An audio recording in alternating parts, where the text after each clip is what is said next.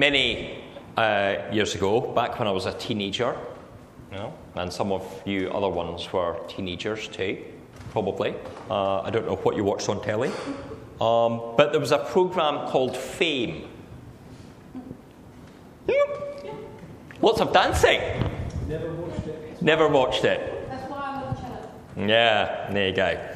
Right, so it, it was set in an American high school, uh, a particular high school, one that was for the performing arts. And uh, they all played an instrument and could dance and could sing, and uh, some of them could act. Um, and in the opening credits of each episode, there was uh, a dance teacher. The character's name was Lydia, but she was played by an actress called uh, Debbie Allen. And she said to the students, You got big dreams. You want fame. Well, fame costs, and right here is where you start paying with sweat. She was going to make them work hard. She was going to make them stretch and dance and develop their muscles and be the best dancers that they could be. Sometimes some of them weren't good dancers and some of them were great. But the point being, to get somewhere, you have to work at it. If you've got a goal, then you have to put in effort. It's well established that if a student wishes to do well in an exam, they need to revise. If a runner wishes to get to the end of the marathon, let alone come first, then they've got to spend months in training. If Everest is going to be climbed, then you have to start with smaller mountains.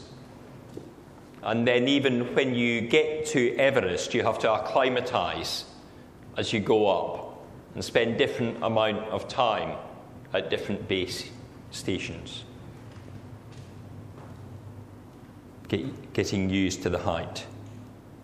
In each of these, it requires commitment and giving of it all. If we want to see a deepening of faith and growth of the kingdom, it requires commitment and effort. It requires sacrifice.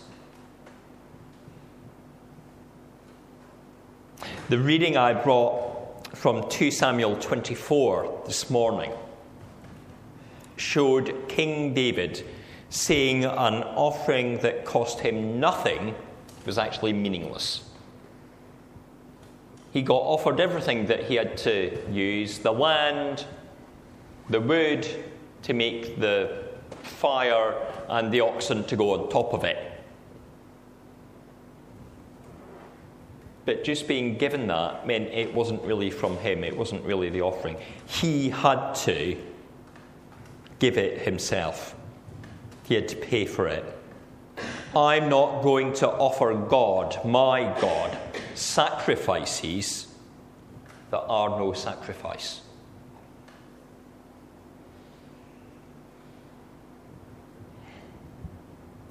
One of the things that's challenged me in the past week is, you know, what is that sacrifice? What is the challenge? And probably for each one of us here, the response that we have to make to God is different. It might be different from what we expect. It might not be about money, it might be about time. It might be about which groups we engage with.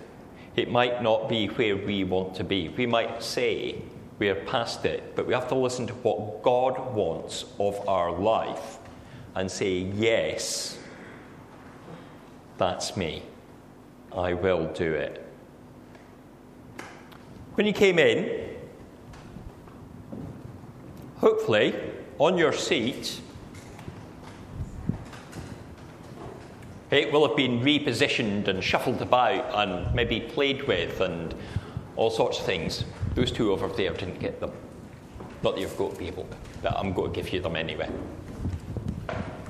Because it's a bit tricky if you're playing guitar to actually do what we're going to do. But um, you got a coin, um, such as we used at Holiday Club for HMS Adventure at half term. It's not two pennies. It's not a couple of mites. It's a gold coin. Well, golden, maybe, if not actually gold. But I'd like us to think of this and think of what we're maybe challenged to give of our life, whether uh, we've been away or not, maybe whether we've been uh, touched in the past week, whether we've realized something in the past week or not. I want you tonight to consider how we as a church grow God's kingdom and what your part of that is.